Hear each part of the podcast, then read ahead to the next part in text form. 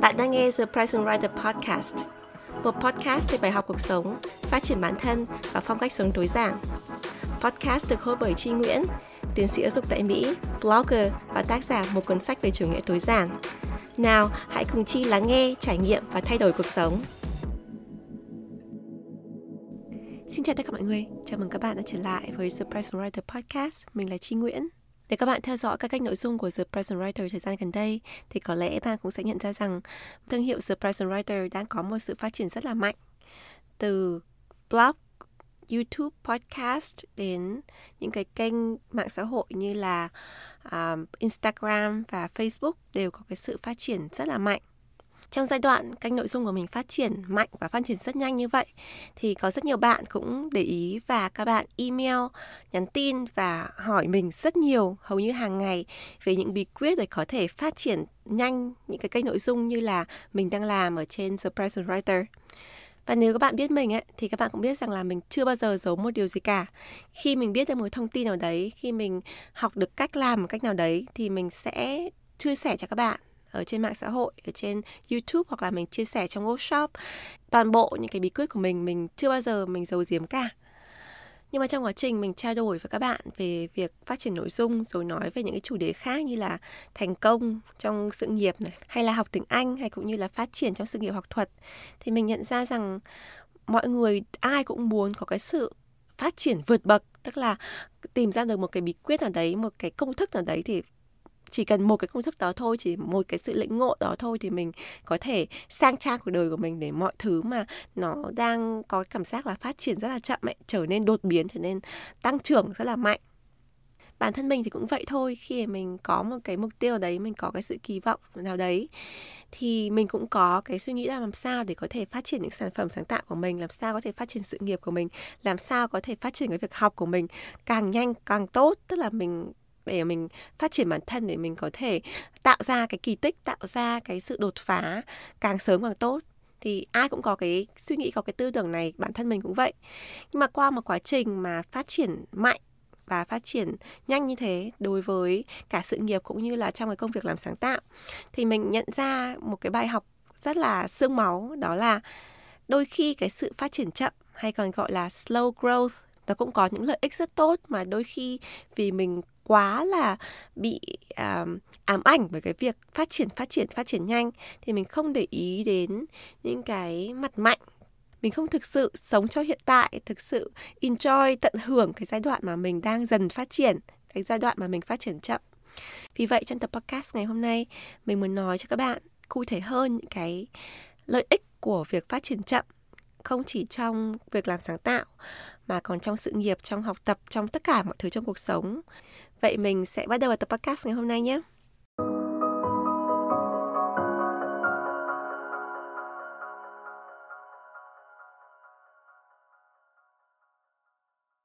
Thứ nhất, một lợi ích không thể chối bỏ của việc phát triển chậm ấy,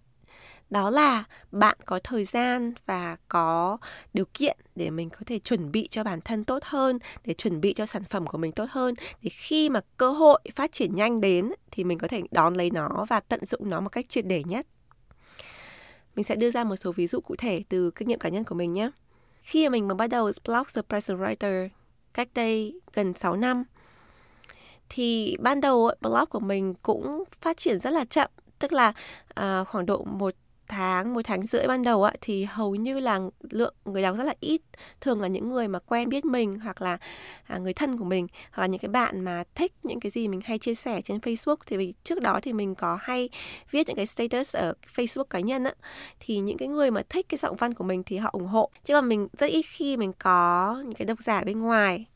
Vậy nên trong khoảng 1-2 tháng đầu ấy, thì mình cảm thấy rất là thoải mái. Mình cứ viết những cái gì mình thích Rồi là mình cứ à, tìm hiểu xem là những cái đề tài nào mình muốn à, viết ở trong cái blog này. Đấy những cái tháng đầu là nó là như thế. Đôi khi thì mình cũng khá là sốt ruột bởi vì là khi mà mình check cái số liệu ở trên blog cũng như là check những cái lượng tương tác ở trên Facebook á, thì mình cảm thấy là nó không có quá là nhiều và mình à, tự so sánh bản thân với những cái blogger khác. Và nghĩ rằng không biết bao giờ thì mình mới được cái lượng like được follow lượng đọc được như họ.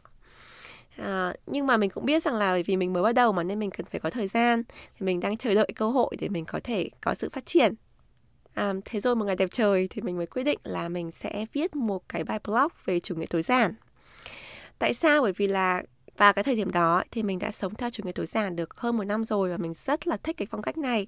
Thế nhưng khi mình tìm hiểu bằng tiếng Việt ở trên mạng thì mình không có tìm được một cái nguồn nào viết bằng tiếng Việt một cách chỉn chu, đầy đủ, cụ thể về cái phong cách sống tối giản này.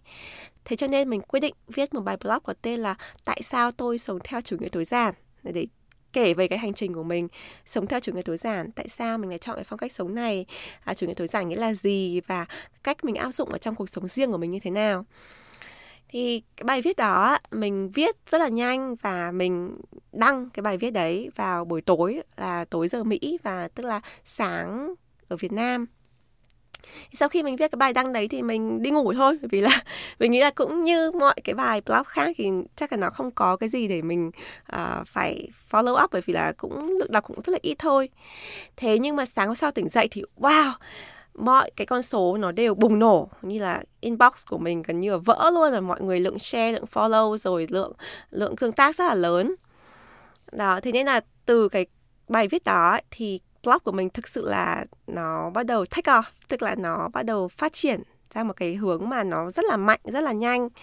À, nó không phải lúc nào cũng theo cái chiều mà đi lên. Tất nhiên là cũng có cái giai đoạn mà nó bằng phẳng nó không có phát triển mấy. Nhưng mà nhờ vào cái có cái bài viết viral nhờ vào cái bài viết đầu tiên đó mà mình thấy được cái sự phát triển rất là lớn từ của blog từ một vị thế là một blog mới tinh. Mà sau cái bài viết đấy nó đã thực sự là một cái blog mà có cái lượng đọc tương đương với những cái blog mà họ đã viết trong một thời gian rất là dài có thể là hàng năm trời. Ở đây là mình mới viết được khoảng độ vài tháng hình như là dưới 2 tháng thì phải. Thế nhưng khi mà mình chứng kiến cái sự phát triển nhanh như vậy thì nó cũng đi kèm với rất nhiều hệ lụy. Một trong những hệ lụy đó ấy, nó cũng liên quan đến cái bài viết tại sao tôi sống theo chủ nghĩa tối giản ấy là khi mà bài viết của mình viral thì ngay lập tức rất nhiều rất nhiều trang mạng trang báo lá cải họ copy họ sao chụp họ thay đổi cái thông tin họ thay đổi tên tác giả họ đăng nhan nhản tất cả những cái trang của họ để họ kiếm lợi nhuận. Mà trong khi đó trang của mình thì hoàn toàn là phi lợi nhuận và mình rất là bức xúc vì cái à, sở hữu trí tuệ của mình bị vi phạm bởi vì mình là một người làm khoa học ấy, cho nên đối với mình ấy ít nhất nếu mà bạn muốn đăng tải lại cái nội dung ấy thì bạn phải hỏi ý kiến tác giả hoặc là chí ít credit tức là ghi tên tác giả. Ở đây có rất nhiều trang mà mình không muốn nói tên rất là lớn trong giới trẻ. Họ lấy bài của mình mà họ còn thay tên của mình họ còn thậm chí còn cho một cái hình ảnh đại diện là một cái người nào đó ở trong cái team viết bài của họ tức là họ hoàn toàn trắng trợn họ lấy nội dung thậm chí thay đổi nội dung của mình. Vậy nên chưa kịp Ừ, hưởng thụ cái sự sung sướng về cái sự phát triển mạnh á thì mình lại phải theo đuổi những cái trang đấy để mình nhắn tin cho họ mình phản hồi cái vấn đề đấy và mình yêu cầu là họ phải chỉnh sửa họ phải đưa bài xuống hoặc là họ phải credit của mình à, theo đúng cái tiêu chuẩn à, về tác quyền. Thế nhưng mà các bạn có thể đoán được ấy là cái thời điểm 5 6 năm trở về trước ấy thì cái sự hiểu biết về sở hữu trí tuệ ở Việt Nam còn rất là thấp và hầu như các cái trang mạng họ không hề có cái sự tôn trọng tác giả. Hiện nay thì mình thấy là họ cũng biết hơn rồi nhưng mà ngày xưa ấy, khi mình mới bắt đầu ấy, thì rất là tệ. Khi mà mình liên hệ với họ thì có những trang họ còn mắng lại mình. Họ nói rằng là à, tôi đang giúp bạn để mà phát triển cái nội dung này của bạn, tôi giúp cho bạn cái trang của bạn có nhiều người biết hơn. Thế tại sao bạn lại còn bắt bắt bẻ chúng tôi ý thế. Mà trong khi đó họ đâu có credit mình họ đâu có dẫn cái nguồn đến trang cũ của mình. Họ không hề có sự tôn trọng của mình mà họ thậm chí còn mắng vốn lại mình nữa. Thì mình cảm thấy rất là bức xúc. Thì sau đó thì mình mới nhìn lại cái trang của mình và mình cũng à, có một số người tư vấn mình cũng xem những cái trang mà à, blog mà ở Việt Nam mà cũng phát triển à, vào cái tầm như mình ấy. Thì mình nhận ra rằng là một phần lỗi là ở mình tức là khi đó cái trang của mình chưa có cái phần về quy định về à, trích dẫn. Thế cho nên là sau khi mà nhận được cái sự à, à, tư vấn của nhiều người ấy thì mình mới quyết định là để cái trang mà à, mình hiện nay mình gọi là bản quyền và cộng tác. Nhưng mà cụ thể là nói về cái sự trích dẫn như thế nào là cái yêu cầu mình trích dẫn mình mong muốn ở ngay trên trang chủ của mình. Và dưới mỗi bài viết thì mình có viết một cái câu là cái bài viết này là thuộc về tác quyền của mình và những ai muốn đăng lại thì sẽ liên hệ cho mình theo cái đường link này. Thì từ ngày mà mình để cái lời ghi chú đó ấy, thì cái lượng mà cái bài của mình bị copy ấy, hoặc là bị đăng tải một cách vô tội vạ nó giảm xuống một cách rõ rệt tại sao mình kể câu chuyện này với các bạn? Bởi vì là mình mới nói rằng là đôi khi cái giai đoạn mình phát triển ban đầu ấy nó phát triển chậm ấy nó rất là quan trọng. Bởi vì là mình cần phải thăm dò cái thị trường thăm dò những cái lượng uh, tương tác của khán giả hoặc là ngay cả khi mà mình phát triển ở trên sự nghiệp của mình ấy, thì mình cũng phải có cái giai đoạn mà mình chậm rãi thì mình học hỏi đàn anh đàn chị, mình học hỏi cái môi trường của mình mình học hỏi những cái người xung quanh. Thì với cái sự học hỏi đó, thì mình sẽ xây dựng bản thân mình mình xây dựng cái nền tảng cái cái hệ thống của mình nó được chắc chắn. Thì khi mà có cái cơ hội nào đấy đến bất ngờ ấy, để mình có thể phát triển được một cách mạnh mẽ thì mình đã sẵn sàng mình đã vững vàng mình đã có đầy đủ cái thông tin đã có à, đầy đủ cái sự bảo vệ rồi để cho mình có thể nắm lấy cái cơ hội đấy để phát triển tốt hơn. Thì đó là cái bài học đầu tiên mình học được trong quá trình mình làm sáng tạo. Và sau này trong cuộc sống mình cũng thường tự nhủ với bản thân, đặc biệt là cái giai đoạn đầu ấy, khi mình đến một môi trường mới hoặc là mình học một cái mới mà mình học chậm hoặc là mình thích ứng chậm ấy, thì mình cũng tự an ủi bản thân là đây là một cái giai đoạn mà nó rất là tốt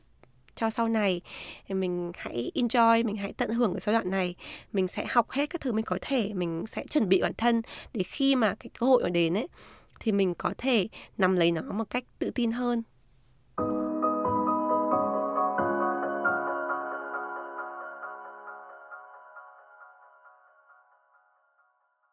Lợi ích thứ hai của việc phát triển chậm ấy, là bạn không phải đối diện với quá nhiều áp lực quá sớm hãy cứ tưởng tượng mà xem, khi bạn bắt đầu một công việc mới hoặc là bạn vào một cái môi trường mới, học một cái điều mới, mà ngay lập tức bạn được phát hiện là bạn có cái tài năng lớn, bạn bạn giỏi ngay từ ban đầu, mọi người trầm trồ là, wow, đây chính là một cái người mà chúng tôi đang cần, đây chính là một người mà sẽ đem lại thành công cho tổ chức của mình. Hay là một người học giỏi nhất trong lớp, hay là một cái người mà sẽ tạo ra cái cơ hội bán hàng để phát triển cái sự nghiệp trong nhóm này, nó lớn như thế nào. Thì khi đó mình sẽ có rất nhiều áp lực tức là mình vừa phải làm quen với môi trường mới, vừa làm quen với công việc mới, cái việc học mới chẳng hạn. Mình lại phải vừa tự tin bản thân để mình có thể đáp ứng được đúng như kỳ vọng của mọi người, để mình có thể tiếp tục cái sự thành công của mình trong cái giai đoạn sau này. Áp lực này nó cũng là một điều tốt để cho mình có thể phát triển nhanh, để cho mình có động lực, mình tiến lên cao hơn, tấn tiến hơn trong cái sự nghiệp, cuộc sống hay là trong cái việc học tập của mình. Tuy nhiên nó cũng có thể gây ra rất nhiều stress và những cái sự um, kìm hãm không đáng có cho cái sự phát triển của mình để mình giải thích cụ thể hơn với các bạn qua cái ví dụ của mình đối với YouTube. Thì các bạn cũng biết thì mình mới lập ra kênh YouTube của mình được khoảng độ 7-8 tháng nay thôi. Tức là mình lập nó từ tháng 9 năm 2020 Nhưng mà chỉ trong cái thời gian rất ngắn Trong 7 tháng đầu thì à, kênh YouTube đã đạt được hơn 100.000 lượt subscriber tất nhiên là cái con số này nó cũng chưa là gì nếu mà các bạn so sánh với những cái kênh YouTube mà được lập bởi những cái người mà cực kỳ viral, những cái nhân vật mà báo chí đăng ấy. Nhưng mà đối với mình á, đối với cái kênh của mình là một cái kênh giáo dục đơn thuần, mình không có một cái chiêu trò nào cả. Mình hầu hết những cái video đầu tiên á, mình chỉ ngồi xuống và mình nói chuyện mọi người trong thời gian rất là dài. Hồi đấy thì mình không có cái kinh nghiệm để mình edit video á, cho nên cái video của mình nó rất rất dài, khoảng độ 20 phút 30 phút, thậm chí nhiều hơn. thế bởi vì mình không biết cái cách cắt để cho mình lược bớt những cái tình tiết mà nó hơi lan man một chút ấy, thì mình không có kinh nghiệm. Bây giờ thì mình đã khá hơn rồi. Mình vẫn đang học hỏi thêm mà thời gian đầu ấy, thì mình không có nhiều kinh nghiệm. Thế nhưng mà rất là may mắn là uh, mình nhớ là trong khoảng từ 4 đến 5 video đầu tiên á thì có một cái video đấy là video mình nói về cái câu chuyện mà uh, từ không điểm tiếng Anh đến tiến sĩ tại Mỹ. Và qua đó mình kể lại cái câu chuyện mà mình từng bị không điểm môn phát âm ở trường đại học và làm sao để mình có thể luyện cái phát âm của mình để mình đạt được học bổng. Và mình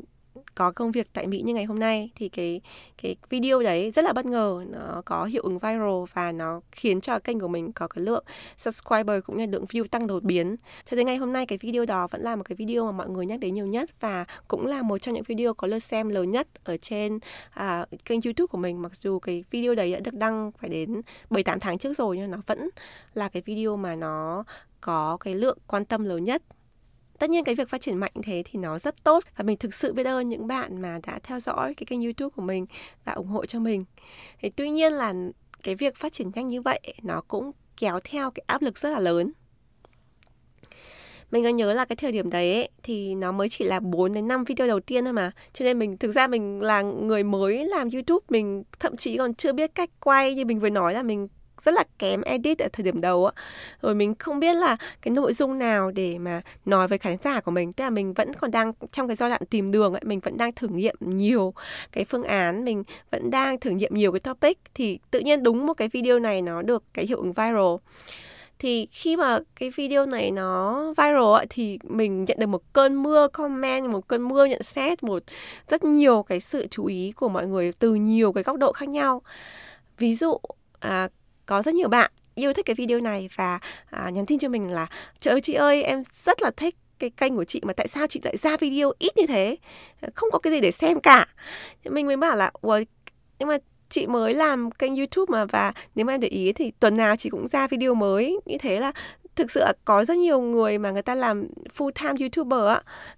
Họ cũng chỉ ra một video một tuần thôi mà mình đã ra đến một đến hai video một tuần rồi chứ mình không hiểu là tại sao mọi người lại có cái comment là mình không ra đủ video. Nhưng mà sau này thì mình mới biết rằng là bởi vì là khi mà mình có cái sự phát triển nhanh như thế thì mình chưa có điều kiện để mình chuẩn bị cái cái cái lượng video chuẩn bị cái cơ sở à, dữ liệu cái cái cái thông tin của mình đầy đủ dày dặn để cho cho khán giả của mình. Và thường ấy thì thì bởi vì là cái kênh uh, YouTube ấy, nó thường có cái sự phát triển mà nó tương đối chậm hơn mình. Tức là khi mà các bạn mà được cái hiệu ứng viral như kiểu như là cái cái video của mình ạ thì nó khá là may mắn. Chứ còn thường là mọi người phải à, làm YouTube một thời gian rồi ấy có cái lượng video khá là dày rồi ấy thì mới có cái hiệu ứng viral mới có được cái sự quan tâm của khán giả lớn như thế. Thì khi đó thì khi mà khán giả mới họ tìm được đến bạn ấy thì họ có cái điều kiện họ xem lại cái video cũ của bạn thì vì bạn đã làm được thời gian rất dài rồi cho nên là chắc chắn là sẽ có rất nhiều video để họ xem. Đấy còn trong trường hợp của mình á thì thì mình đâu có có bởi vì là mình mới mà. Đó cho nên là à, vì thế là có rất nhiều comment nói rằng là mình không có làm đủ content mình làm quá là chậm. Nhưng mà thực tế thì thì không phải. Thực tế là bởi vì là mình phát triển quá nhanh so với sức làm video của mình khi đó. À, thêm nữa là trong cái quá trình mà mình phát triển nhanh như thế thì mình có rất nhiều áp lực từ phía mọi người về cái việc là à, mình phải làm cái video nó tốt hơn nó nó hoàn hảo hơn. Ví dụ như là nếu mà các bạn làm một youtuber mới ví dụ như mình ấy mà các bạn không có cái sự phát triển nhanh không có cái video viral ấy, thì tất nhiên là mọi người sẽ không để ý những cái sai sót trong cái quá trình đầu tiên mà bạn làm video. Bởi vì là bạn mới làm mà bởi vì mọi người không có để ý. Còn trong khi đó đối với mình á thì bởi vì là cái video của mình có hiệu ứng viral thế mọi người có rất nhiều comment. Ví dụ như khi đó mọi người nói là tại sao làm video dài thế? Tại sao không có hiệu ứng? Mà lúc đấy mình đâu có biết làm hiệu ứng. Mình chỉ như mình đã nói mình chỉ biết ngồi một chỗ và mình và mình nói thôi. Cái thứ hai là mọi người nói rằng là ví dụ như là mọi người comment về giọng nói của mình này hay là tốc độ nói của mình này. Bởi vì khi đó thì mình chưa có kinh nghiệm để mình có thể làm cách hoàn hảo chuyên nghiệp. Rồi cũng như là à, có rất nhiều người comment ở cái khía cạnh là họ không tin vào cái nội dung mà mình nói. Và cái điều này làm cho mình từng rất là khó hiểu tại sao mọi người à, lại thắc mắc. Ví dụ như mọi người không không tin là mình có bằng tiến sĩ tại Mỹ này hay là à, mọi người có những người comment mà khá là mean ấy. Nói rằng là uh, chắc là phải ABC với thầy giáo thì mới có bằng tiến sĩ trẻ như thế. Hay là có những người nói rằng là um, chắc là kiểu như là không nghiên cứu không ra gì thì mới phải lên đây làm video à, hay là ví dụ thế người tức là có rất nhiều người người ta đặt ra cái câu hỏi rất là khi đó thì mình nghĩ là khó hiểu ấy. Bởi vì là mình đã từng um, viết blog trong thời gian rất là dài rồi những cái câu chuyện về quá trình mình đi học thạc sĩ tiến sĩ như thế nào mình đã viết rất là nhiều và mình chưa bao giờ có ai đặt ra câu hỏi à, những cái câu hỏi kiểu như thế. Thế nhưng mà khi mình làm youtube thì mình thấy là ủa tại sao mọi người lại nghi ngờ những cái chuyện mà nó đã hai năm rõ mười như thế? Nhưng mà thực ra mình nhìn lại thì mình mới nhận ra rằng là cái lỗi không phải là lỗi ở khán giả mà à, có thể là lỗi ở cái việc mà mình phát triển quá là nhanh. Cho nên là à, khác với blog bởi vì là cái khi mà mình bởi vì mình viết blog khi mà mình đang học uh, tiến sĩ năm thứ hai thứ ba. Thì khi mà mình nhận được bằng tiến sĩ rồi thì mình có một tệp khán giả là họ theo đuổi mình họ đọc cái bài viết của mình những cái khó khăn những cái vất vả của mình trong cái quá trình mình học thạc thạc sĩ và tiến sĩ. Thì họ hiểu và họ họ tin vào mình. Họ họ có rất nhiều cái bằng chứng họ có họ đã theo đuổi mình thì họ biết được là à, cái cái cái chia sẻ của mình là thật. Nhưng mà bởi vì cái sự viral cái sự phát triển rất là nhanh của cái kênh YouTube của mình ấy thì mình chạm đến những cái lượng khán giả mà họ chưa từng biết mình là ai, họ chưa từng đọc blog của mình họ hoặc là họ chưa từng nghe đến một cái trường hợp mà một người nào là nữ ở Việt Nam mà trẻ thế mà đã đạt được một số cái thành tựu mà theo họ là không thể đạt được, ví dụ như thế thì họ không có sự tin tưởng ở mình. Thì đó cũng không hẳn là vì khán giả 100% mà đôi khi cũng là vì cái sự phát triển nó quá là nhanh do vậy nhìn lại cái trải nghiệm đối với cái kênh youtube của mình ạ thì mình thấy rằng là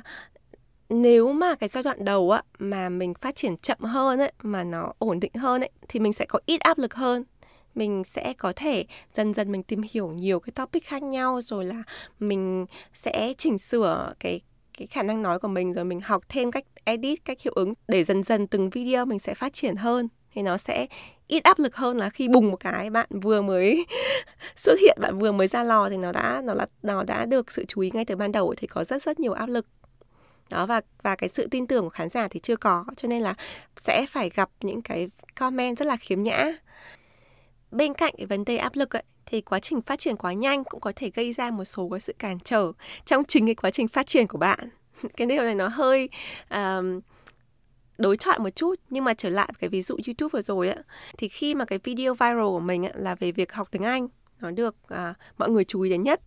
Thì sau đó thì mình có làm một số video nữa về học tiếng Anh mà thực sự mà nói thì cái việc học tiếng Anh ấy, nó cũng chỉ là một trong số rất nhiều đề tài mà mình quan tâm thôi. Và khi cái thời điểm đấy thì mình mới làm kênh mà cho nên mình vẫn đang tìm hiểu những cái đề tài khác.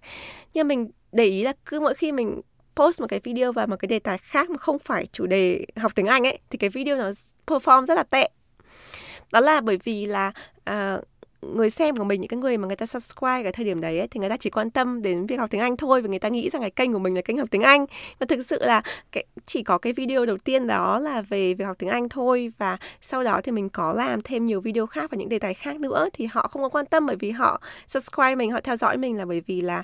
cái đề tài học tiếng Anh đó. Và bởi vì là những cái người mà người ta đã theo dõi mình, họ không xem cái video về chủ đề khác nữa, cho nên là YouTube cũng không có gợi ý cho nhiều người để mà xem cái video đó.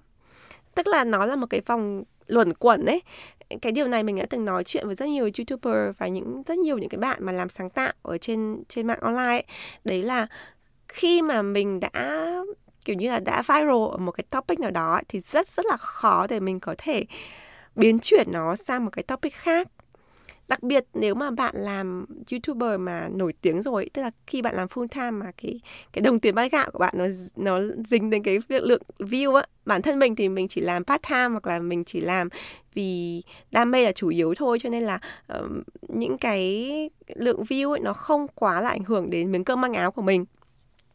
thế nhưng mà những cái người mà người ta làm full time ấy thì cái lượng view ấy nó chính là cái tiền tiền lương hàng tháng của họ. Cho nên nếu mà cái video nào mà họ thấy là không có perform cái đề tài nào mà người ta không xem thì họ ngại ngừng họ không làm nữa. Mặc dù có thể cái đề tài đấy họ rất là thích nhưng mà bởi vì họ muốn chơi cuộc chơi của YouTube và họ muốn um, được thỏa mãn cái cái cái yêu cầu của khán giả của họ cho nên là họ cứ cứ phải ra đều cái video vào vào chính cái đề tài mà khán giả của họ quan tâm. Và cũng chính vì thế nên có rất nhiều kênh YouTube cả Việt Nam và nước ngoài dường như là họ cứ lặp lại vì là không phải là có quá nhiều cái video có thể nói về cùng một đề tài ví dụ đề tài học tiếng Anh hay đề tài mà sách hay là đề tài à, nấu ăn chẳng hạn. Nếu mà bạn thực sự bạn thích về riêng cái đề tài đấy thì ok cái kênh đấy thì hoàn toàn là đúng vào cái sở trường của bạn. Nhưng mà nếu mà bạn không thích mà chẳng qua là bởi vì là khán giả của mình yêu cầu và mình tự nhiên mình bị ép vào một trong cái topic đấy thì rất là khó để mình có thể làm sáng tạo. Tương tự như vậy, mình cảm thấy là khi mình đi làm cũng thế. Nếu mà mình ngay từ đầu mình giỏi một cái điều gì đấy thì rất dễ là mọi người cứ nói là à ok, chi giỏi cái đấy thì từ nay về sau chi thích care cái đấy, chi chỉ làm đúng cái đấy thôi. Đôi khi mình nghĩ rằng là mình cũng muốn thử thách bản thân mình làm cái việc khác hoặc là mình học một cái môn khác hoặc là mình chọn cái ngành học khác. Bởi vì là khi mình bắt đầu mình đã tự nhiên là được mọi người chú ý và được để ý là uh, phát triển rất là nhanh ở một cái mảng ở đấy. Nên mọi người có cái áp lực và có kỳ vọng là mình cứ sẽ theo con đường đó. Thì khi mà mình muốn phá bỏ cái hình tượng đó phá bỏ cái con đường đó thì nó là một cái chặng đường mà nó rất là gian khó bản thân mình ở trong những cái việc làm sáng tạo của mình ấy, thì các bạn có thể để ý là ở ngay blog, youtube và ngay trên cái podcast này thì mình nói về rất nhiều chủ đề khác nhau. Tất nhiên nó cũng bao trùm ở trong cái phát triển bản thân rồi là chủ nghĩa tối giản, rồi là cái việc học nói chung ấy. Nhưng mà ừ, mình có rất nhiều cái topic nhỏ để mình có thể dựa vào. Chứ nếu mà bây giờ nói là mình làm cái kênh chỉ riêng về học tiếng Anh ấy thì mình chắc chắn mình không thể làm được. Có rất nhiều kênh học tiếng Anh riêng rất là hay nhưng mà cá nhân mình ấy thì mình không thể làm được cái điều đó bởi vì là tiếng Anh nó không phải là cái điều mà mình đam mê đến cái mức độ mà mình có thể nói cả ngày đó thì đấy là cái điều mình nghĩ rằng là một cái lợi thế của việc phát triển chậm ấy là nó cho phép bạn có thể thực sự được tìm hiểu bản thân được là chính mình được à, có thể tự thay đổi tự tìm kiếm những cái trải nghiệm khác nhau mà không bị người ta để ý mà không bị người ta quá là góp ý quá là nhận xét để khiến cho mình bị ảnh hưởng. Bạn hoàn toàn có sự tự do. Thì đó là một trong những lợi ích lớn nhất của việc phát triển chậm. Mà ngày xưa khi mà mình có cái sự phát triển quá nhanh ấy, thì mình không có cái sự trân trọng. Mình không mình chưa thực sự hiểu để mình có cái nhìn mà nó rõ ràng về cái việc mà phát triển nhanh và phát triển chậm.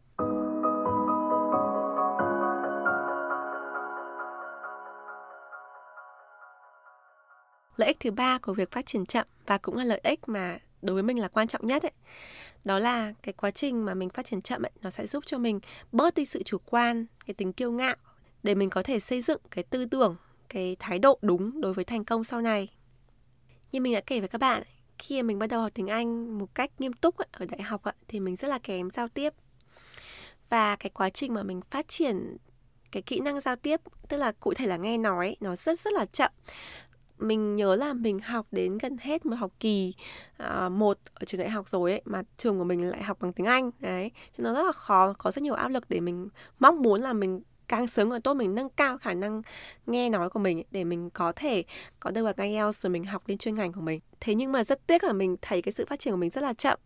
và uh, dẫn đến cái việc mà mình bị không điểm môn phát âm tiếng Anh ở đại học ấy mà dần dần đến cuối học kỳ thứ nhất và cuối năm học thứ nhất á, thì mình à, tìm ra được cái phương pháp mà hợp lý nhất với mình ấy, thì mình dần dần mình nâng cao lên cái khả năng tiếng Anh của mình. Nhưng mà cái giai đoạn mà phát triển chậm ban đầu ấy nó rất rất là khó chịu, nó rất rất là mệt mỏi, nó khiến cho mình có rất nhiều lo âu và thậm chí là cái sự xấu hổ nữa. Bởi vì là mỗi lần mà mình đến lớp mà mình mở miệng ra nói rồi mình bị các bạn bè chê cười ấy, hoặc là mình chép cái bài nghe, mình không chép được, mình không theo được, mình không nghe được cái gì ấy, thì nó rất rất là xấu hổ. Thế nhưng mà chính cái sự uh, trải nghiệm ban đầu đấy cái sự phát triển chậm cái sự khó chịu cái sự buồn chồn cái sự mong mỏi thì cho mình có thể học tốt hơn càng nhanh càng tốt ấy. Nó đã giúp cho mình có cái tư tưởng đúng và cái thái độ rất là trân trọng lắng nghe những cái bạn học viên của mình sau này sau này mình có trở thành giáo viên và mình dạy rất nhiều lứa tuổi thời điểm đầu ấy thì mình dạy rất nhiều lứa tuổi thời điểm hiện nay thì mình chỉ dạy đối tượng những bạn lớn từ đại học trở lên hoặc là cao học đại học trở lên thôi. Nhưng mà ngày xưa thì mình dạy rất nhiều lứa, lứa tuổi từ trẻ em 4 tuổi đến người lớn bằng tuổi ba mẹ mình. Thì trong cái quá trình mà mình dạy học như vậy ạ thì mình luôn luôn mình lắng nghe học viên của mình và mình không bao giờ mình coi thường học viên của mình nếu mà họ gặp cái khó khăn đặc biệt ở thời gian đầu mình rất là kiên nhẫn. Bởi tại sao? Bởi vì là mình đã có cái trải nghiệm trước đó rồi, mình mình, mỗi lần mà mình cảm thấy là mình hơi nôn nóng, mình muốn cho học viên của mình mà học tốt hơn á, thì mình nghĩ lại là cái thời gian đầu ấy, khó khăn của mình như thế nào? Mình nghĩ lại cái quá khứ của mình ấy, mình cố gắng như thế nào? Mình khó khăn thế nào mà mãi mình mới đạt được cái sự phát triển mà mình mong muốn. Mình thì mình không có cái lý do gì để mình có thể soi xét mọi người mình đánh giá mọi người mình coi thường mọi người. Thì chính cái trải nghiệm khi mình học tiếng Anh ban đầu ấy, nó giúp cho mình trở thành một người giáo viên tốt hơn và là một con người tốt hơn mình có cái sự kiên nhẫn tốt hơn. Thế nhưng mà cũng có một cái giai đoạn ấy trong quá trình học tập của mình ấy thì mình có một cái sự phát triển nhanh và mình nhận thấy cái sự phát triển nhanh này nó có ảnh hưởng rất là lớn đến cái thái độ của mình. Đó là có một cái thời điểm mà khi mà mình đã học tiếng Anh này tốt hơn rồi mình học chính khóa tốt hơn rồi mình à, tìm được nhiều học bổng hơn rồi mình đi nước ngoài là đầu tiên năm mình 19 tuổi là mình đi Mỹ, Peru rồi mình đi Đài Loan, mình đi Trung Quốc vân vân mình bắt đầu nếm được một chút cái thành công á cái và cái thành công thì nó đến rất là nhanh bởi vì là cơ hội mở ra cơ hội. Một khi mà bạn đã được có cái cơ hội nào đó rồi thì cái CV của bạn nó sẽ dày hơn rồi bạn tự tin hơn bạn có nhiều kiến thức hơn bạn nói tiếng Anh giỏi hơn ấy, thì nó sẽ mở ra nhiều cơ hội và những cái điều này nó đến rất là nhanh. Mình còn nhớ là trước năm 2008 thì mình còn chưa đi nước ngoài bao giờ mà năm 2008 2009 mình đi đến tận bốn nước đó thì chính cái quá trình mà phát triển nhanh như thế nó khiến cho mình hơi có cái sự ảo tưởng về bản thân một chút. Thực ra thì mình chưa bao giờ là một cái tuyết người mà à, quá là kiêu ngạo. Mình bởi vì mình có cái trải nghiệm rất là tệ rất là chậm khi mình học tiếng Anh ban đầu ấy, cho nên mình không bao giờ mình quá là kiêu ngạo. Nhưng mà chính cái giai đoạn phát triển nhanh mà mình vừa kể với các bạn ấy nó khiến cho mình có cái sự chủ quan. Tức là mình nghĩ rằng là ok, mình không cần phải chuẩn bị gì cả. Khi nào mà đến môn tiếng Anh hoặc là khi nào mà dính những cái vấn đề gì đấy đến nước ngoài ấy, thì mình hoàn toàn là mình có thể làm được. Mình hoàn toàn là mình búng tay một cái là mọi người có thể trầm trồ. Đấy, đấy. có cái giai đoạn là mình uh, ảo tưởng bản thân như vậy. Thì mình vẫn còn nhớ rất rõ hai cái câu chuyện mà nó khiến cho mình nhận ra rằng là mình đang có cái vấn đề vấn đề chủ quan và kiêu ngạo cả hai câu chuyện này nó đều xảy ra trong cùng một tháng. Đầu tiên ấy là đầu tháng thì mình mới tìm được trên mạng một cái học bổng. Đấy là một cái học bổng à, bằng tiền mặt của một cái tổ chức khá là lớn ở Việt Nam. Thì cái học bổng này thì nó có cái đầu vào là mình sẽ phải thi tiếng Anh. Có nhiều vòng nhưng vòng đầu tiên là thi tiếng Anh. Thì cái tiếng Anh của họ là tiếng Anh TOEIC ấy và chỉ là à, làm bài viết và bài nghe thôi. Và bản thân mình ấy, thì cái thời điểm đấy thì mình đã khá là tốt tiếng Anh rồi mình có bằng IELTS rồi mình cũng đi nước ngoài rồi cho nên mình rất là tự tin về khả năng tiếng Anh của mình. Đặc biệt là mình nghe khá là tốt bởi vì là mình chơi với rất nhiều bạn ở nước ngoài và bạn trai mình cũng là người nước ngoài nên mình rất là tự tin là cái khả năng nghe của mình tốt. Cho nên là cái ngày mà trước khi uh, thi ấy, thì mình không có ôn tập gì hết. Mình nghĩ là cái TOEIC này nó rất đơn giản mình mình không cần phải có vấn đề gì hết. Mình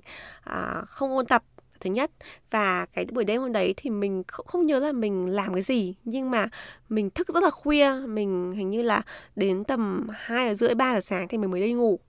Mà cái bài thi ấy, thì là nó thi vào lúc uh,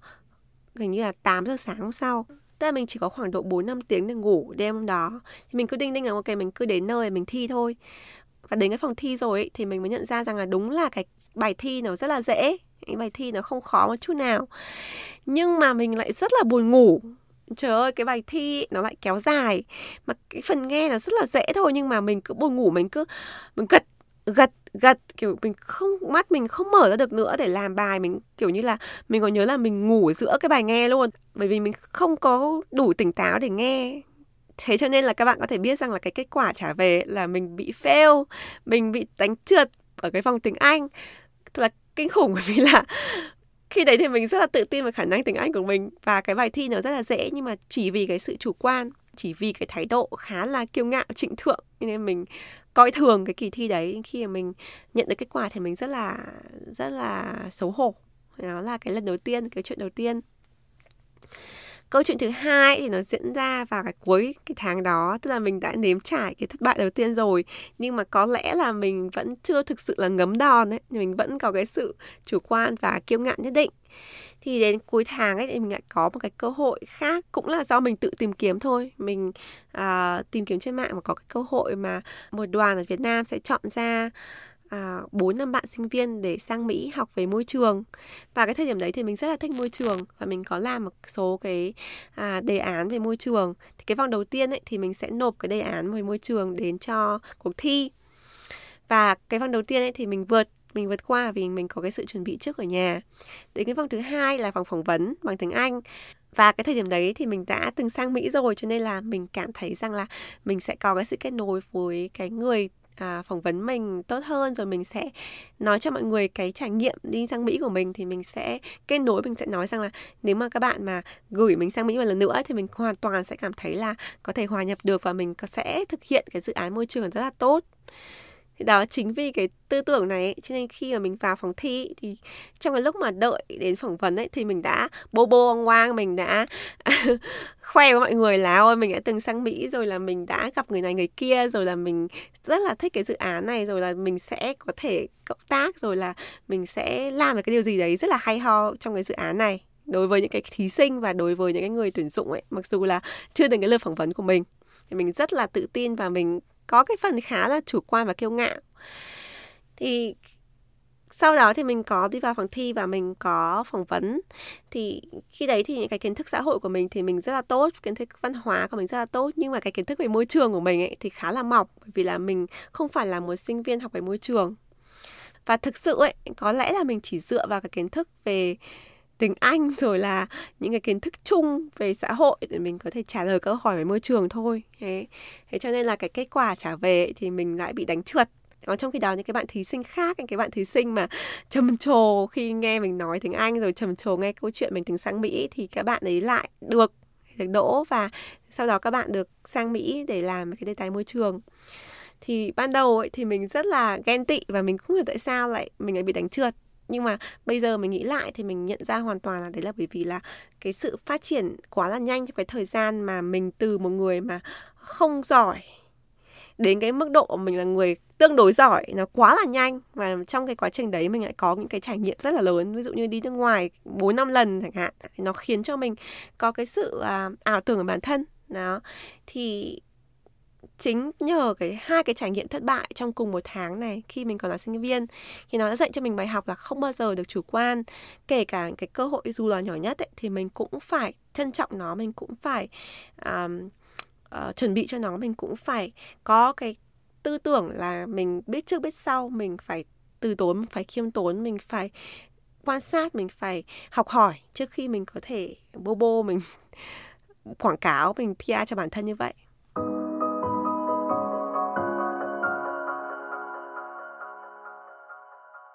Tiệu chung lại trong podcast này, thì mình muốn nói với các bạn là trong cuộc sống ấy, thì nó sẽ có nút thăng, nút trầm. Ai cũng có cái nút trầm cả. Và kể cả những người mà có cái sự phát triển nhanh á,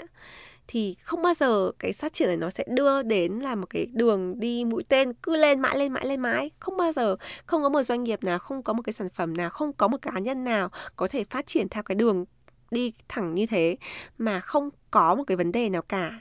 Nếu mà họ cứ đi lên như thế thì hoặc là mà họ phải trả rất nhiều tiền để có thể tạo ra cái nguồn lực nhân sự hoặc là à, những cái nguồn lực tài chính ở đấy để giúp cho họ phát triển nhanh như vậy mà không có cái sự tụt lùi. Hoặc thứ hai là nếu mà họ à, làm chủ yếu là họ dốc công sức của bản thân mình ra làm ấy thì cũng chắc chắn là cũng xảy ra cái vấn đề burn down cũng xảy ra cái vấn đề mệt mỏi uh, stress đối với công việc. Không có ai có thể phát triển mạnh như vậy trong một thời gian quá là dài.